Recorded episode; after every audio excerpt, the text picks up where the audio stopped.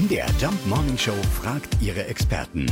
Fakt oder Fake? Ja, Jessica Wahls aus unserer Musikredaktion kann es uns ganz genau erklären. Ja, Jess, stimmt das wirklich? Die Musik und unser Herz im gleichen Takt? Ja, das stimmt tatsächlich. Und zwar hat das ein Herzspezialist bei Forschung mit herzkranken Menschen festgestellt. Er hatte ihnen klassische Musik von Bach und Mozart vorgespielt und nach 20 Minuten schlugen die Herzen wirklich anders als vorher. Und zwar gleichmäßiger und im Takt der Musik. Dafür gibt es auch eine Erklärung. Die Musik wird über unsere Nerven ans Gehirn geleitet und das Gehirn schickt dann Signale ans Herz, bis sich alles im gleichen Takt befindet. Das hat der Forscher übrigens auch mit Heavy Metal probiert und das funktionierte genauso gut wie mit der Klassik. Also das ist verrückt. Unser Herz folgt tatsächlich der Musik, die wir gerade hören.